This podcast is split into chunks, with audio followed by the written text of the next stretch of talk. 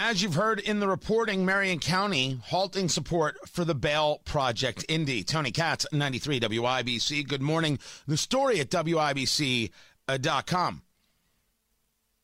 Criminal judges have voted to suspend support for the Bail Project pending further review and data collection. So this is a group that bails people out, and the people that they have bailed out have later been accused of committing murder or attempted murder while free on bond.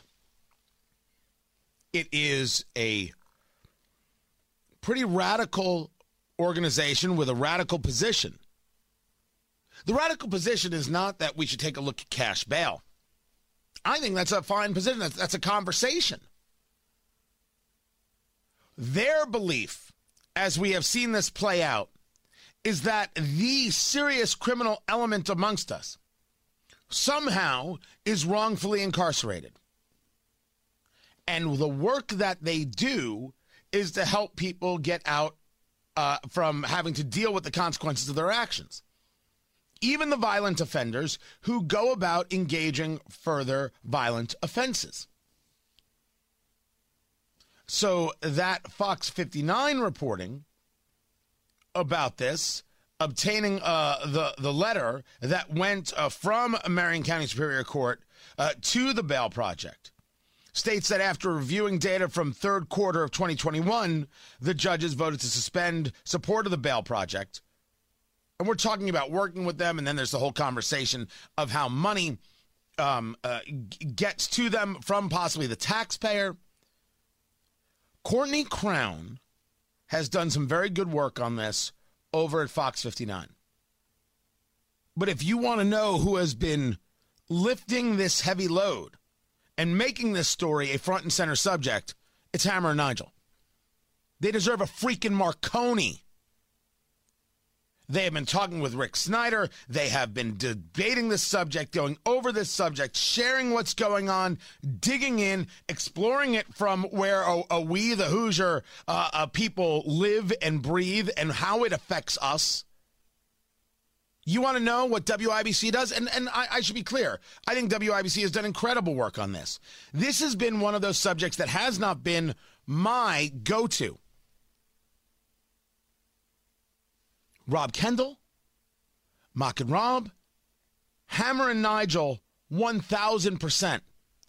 What W I B C has done to make this a story, to share with people what's going on, it would not have been shared. They've been on this subject, and I'm thrilled by the work uh, that Fox fifty-nine has done, uh, that, that Courtney Crown has done, uh, and, and there's been some other things that she has posted.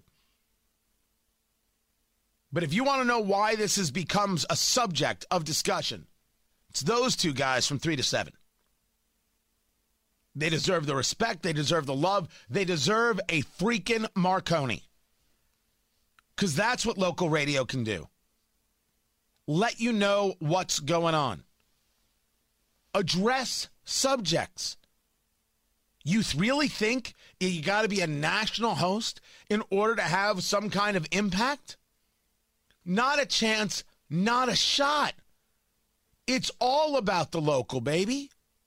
Every last bit of it. Moving the needle. If you want more proof that that that this station, that what we do together, not just me and Mock and Rob and Hammer and Nigel and Guy Ralford and Ethan Hatcher and, and Brian Baker, a, a, Abdul, not, not just us. What we, you, me, we, us do together. That moves the needle. Sometimes it comes real slow. Super slow. But being relentless matters. You don't think our conversations about parental rights has been helpful in getting more and more parents active? Absolutely it has.